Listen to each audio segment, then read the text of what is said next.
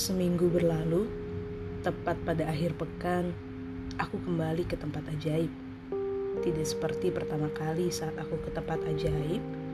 Di akhir pekan, suasana di tempat ajaib lebih ramai dan terasa lebih hidup.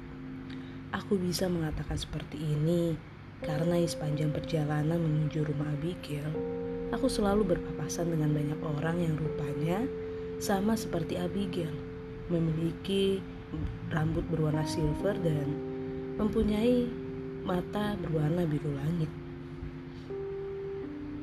Ebi, panggilku. Sesampainya di depan rumah Abigail. Tidak butuh waktu lama bagiku untuk menunggu Abigail keluar dari rumahnya. Luke, kamu kenapa ke sini lagi? Bukannya sudah aku bilang waktu itu, kalau kamu gak boleh datang ke sini lagi, kata Abigail yang ternyata masih terkejut dengan kehadiranku. Iya, aku tahu dan aku juga masih ingat kok kamu sudah mengatakannya pada minggu lalu.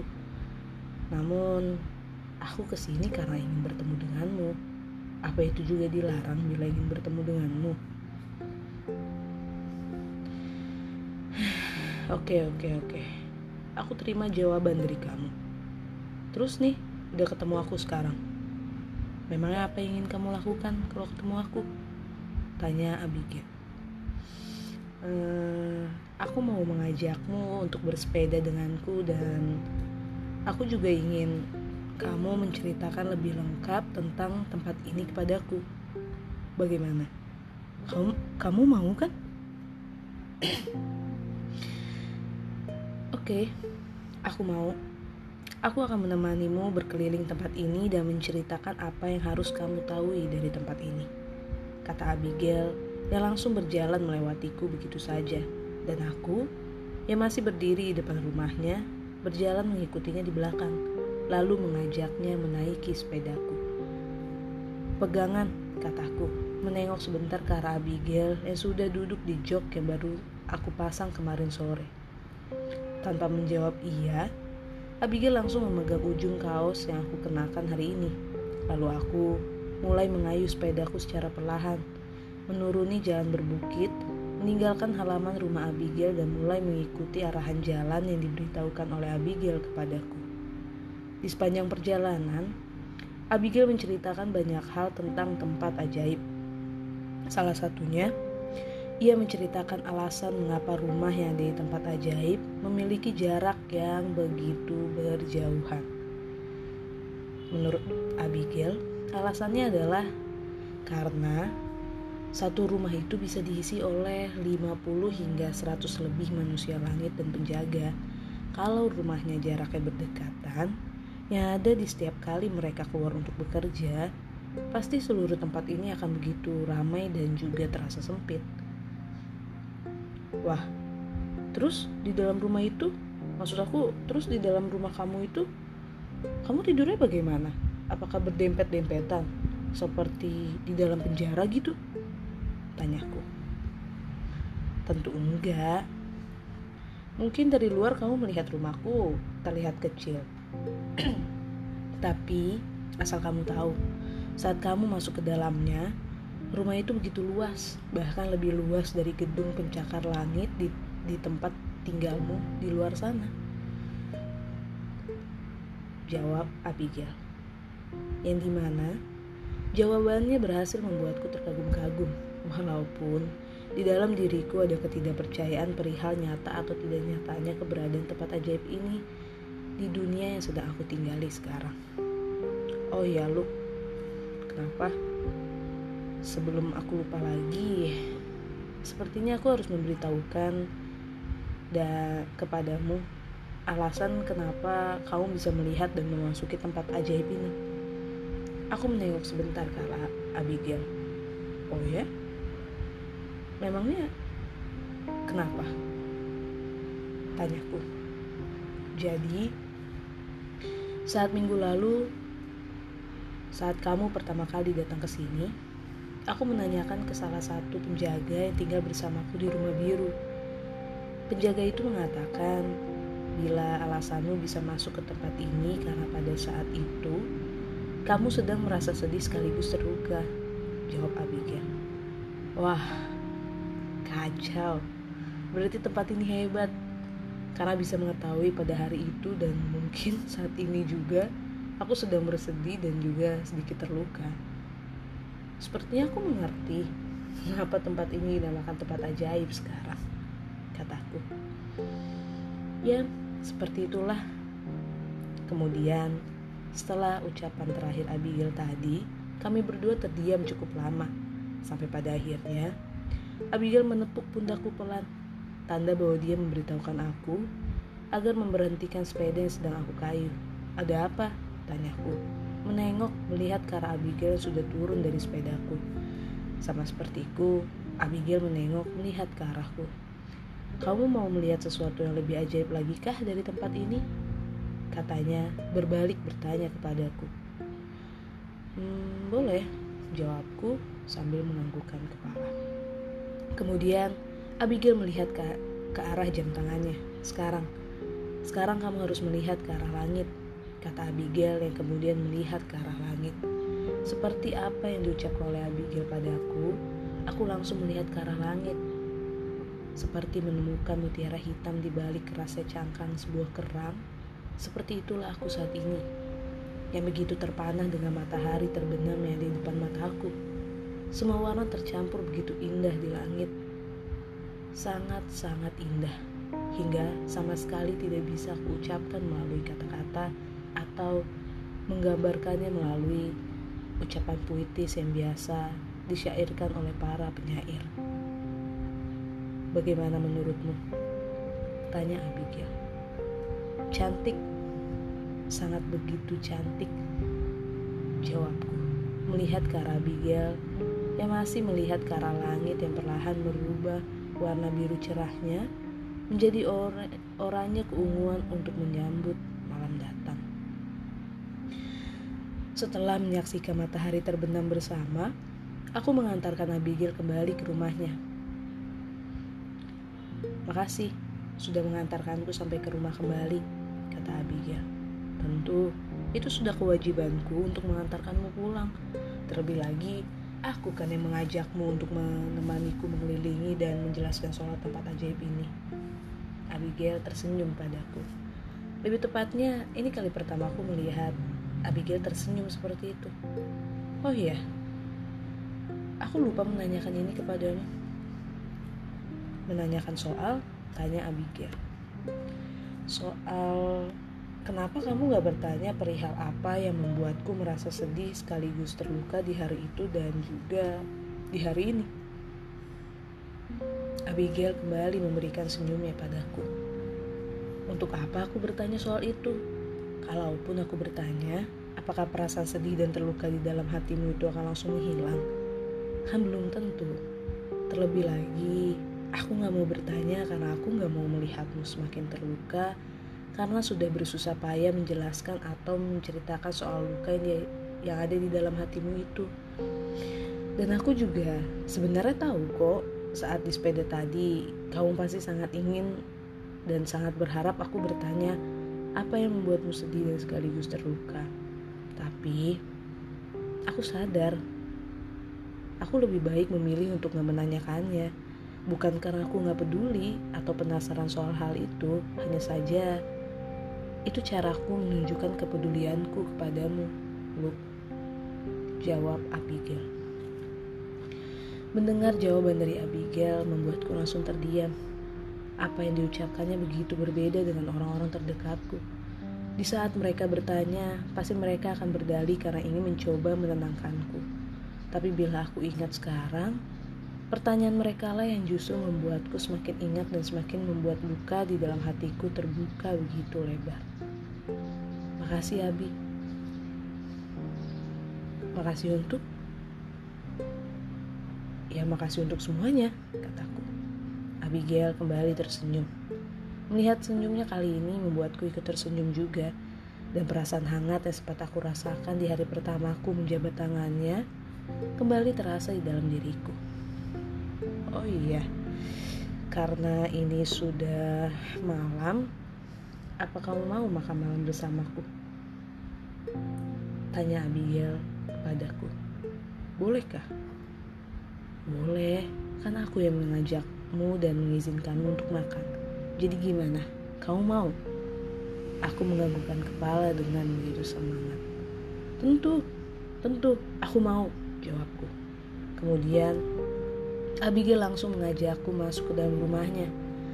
Ternyata apa yang diceritakan Abigail saat jalan-jalan bersamaku tadi benar adanya.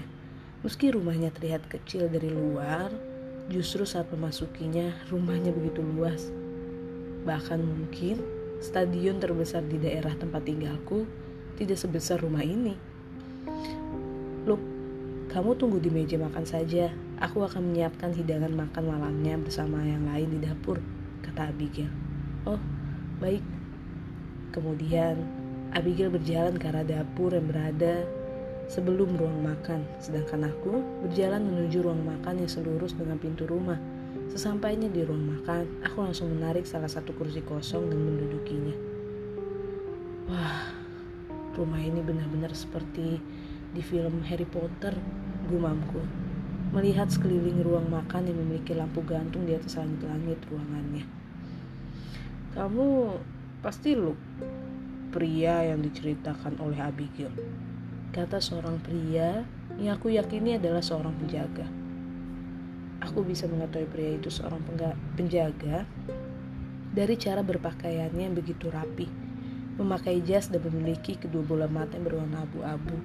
Dan yang pasti, aku juga bisa tahu karena saat jalan-jalan tadi, Abigail juga menceritakan soal rupa seorang penjaga kepadaku.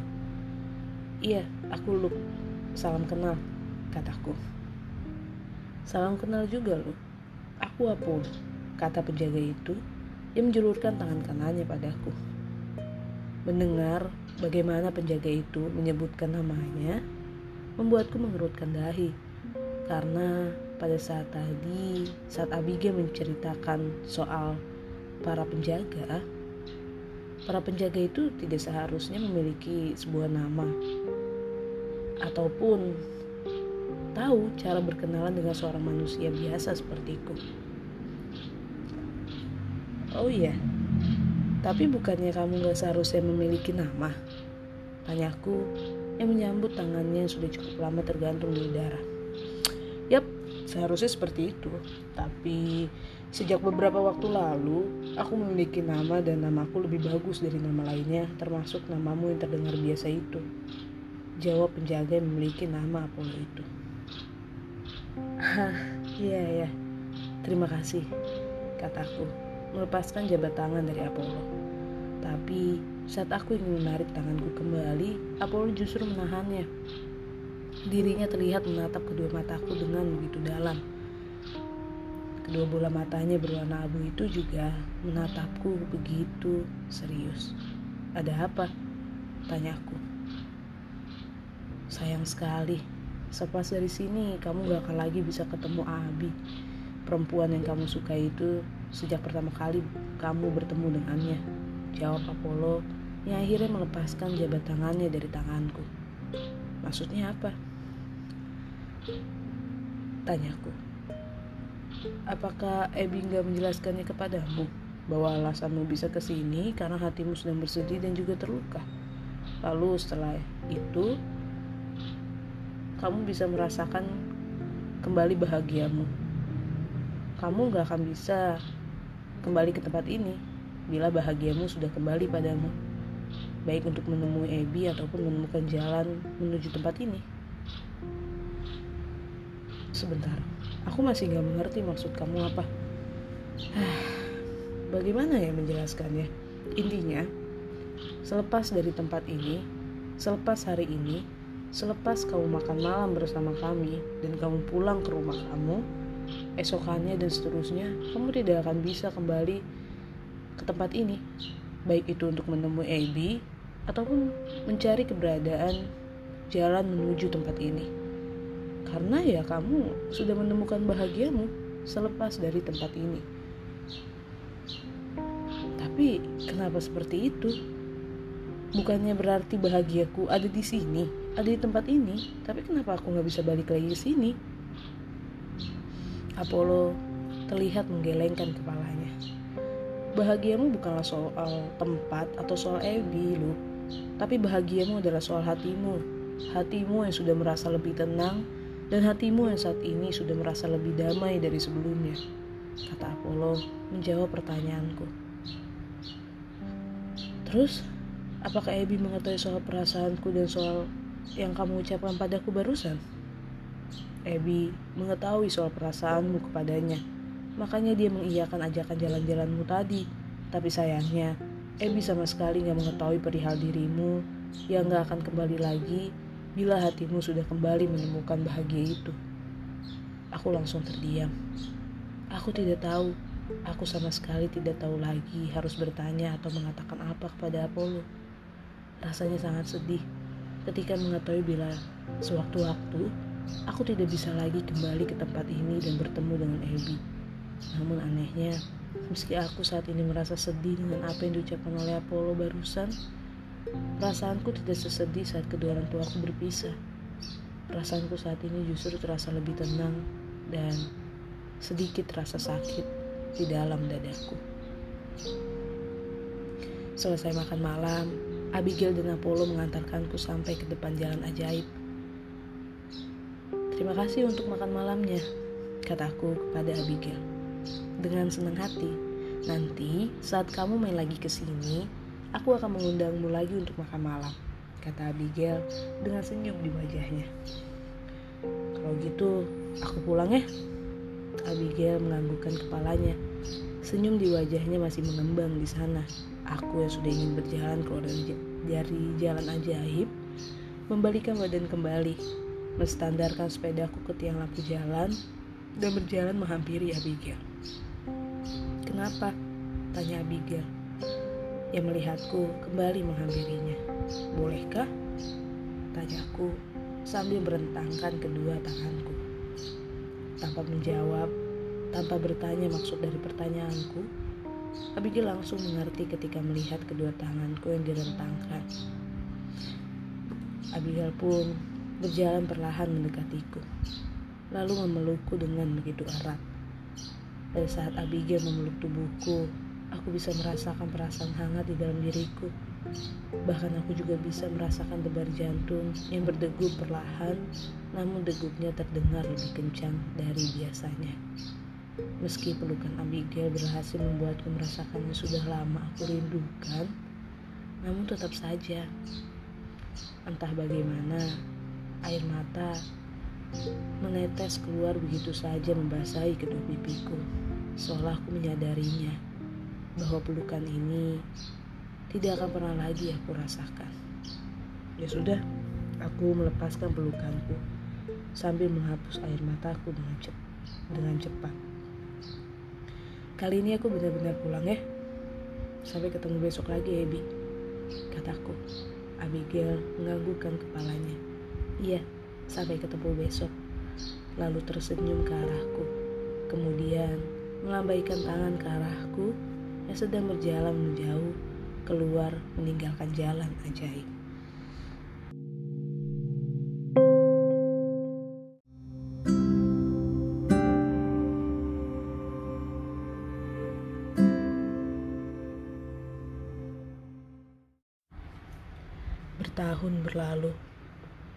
Seperti apa yang diucapkan oleh Apollo pada hari itu, keesokannya aku tidak bisa lagi melihat jalan ajaib dan menemukan jalan tersebut.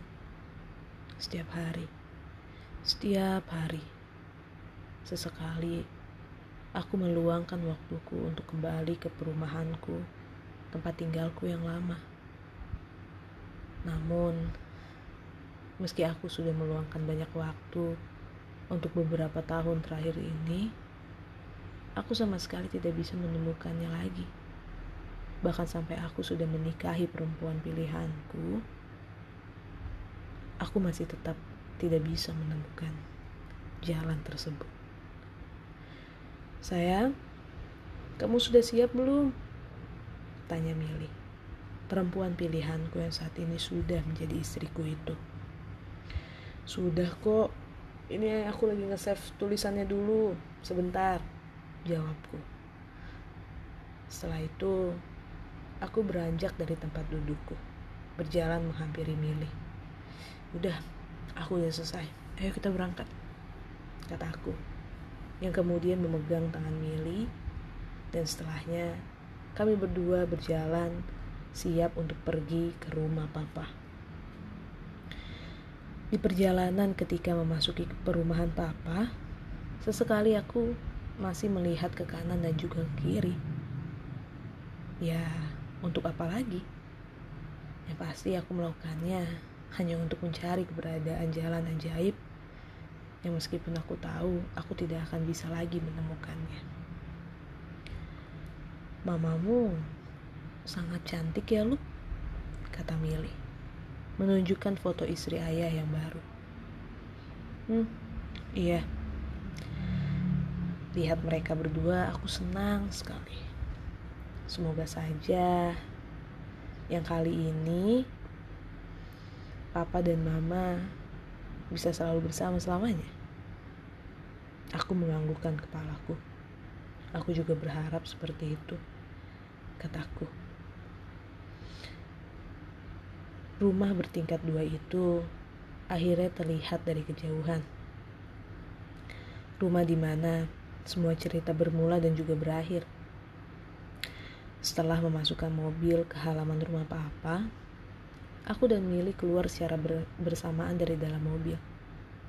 Tetapi ketika aku baru keluar dari mobil dan ingin menutup pintu mobil, salah satu anak kakakku yang bernama Arthur berlari keluar rumah. Lu, tolong kejar Arthur, teriak kakak tertuaku dari depan pintu rumah. Ah, iya baik baik baik, kataku. Yang langsung menutup pintu mobil dan berlari mengejar Arthur. Ternyata butuh waktu lama untukku mencari keberadaan anak laki-laki berusia enam tahun itu. Sampai pada akhirnya, aku melihat sosok itu di balik papan nama jalan yang sepertinya tidak jauh dari rumah papa.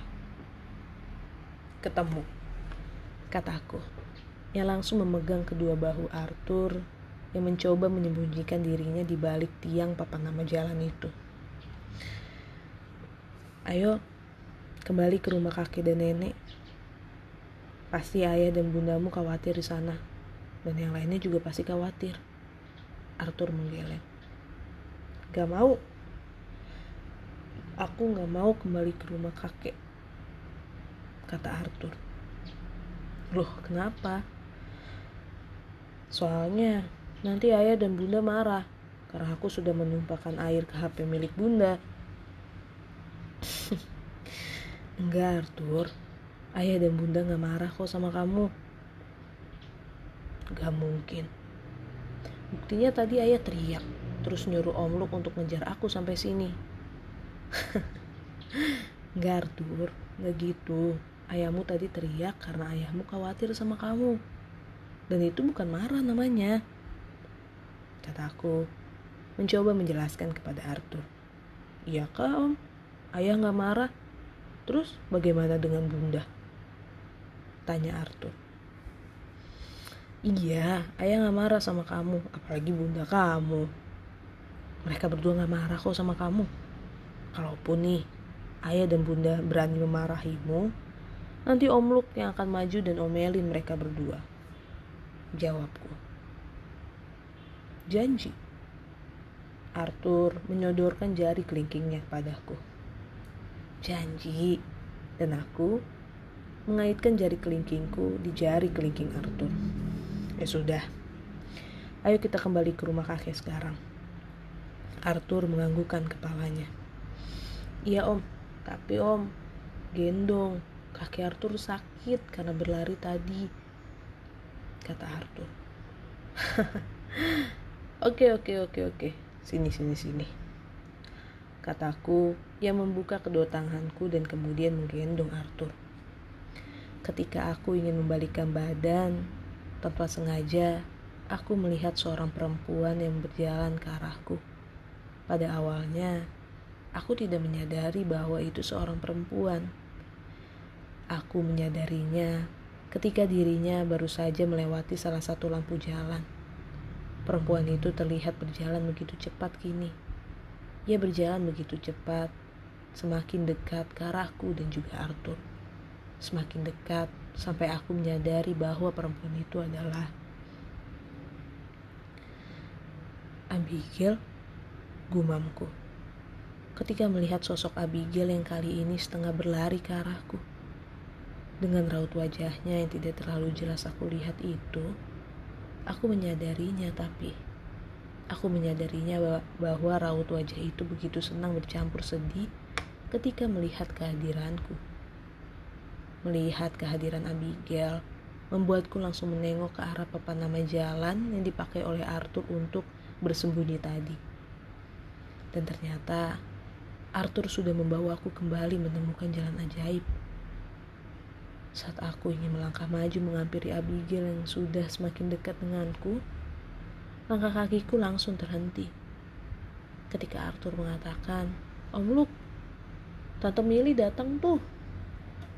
Ketika itu juga, aku langsung memalingkan wajah menengok ke arah belakang.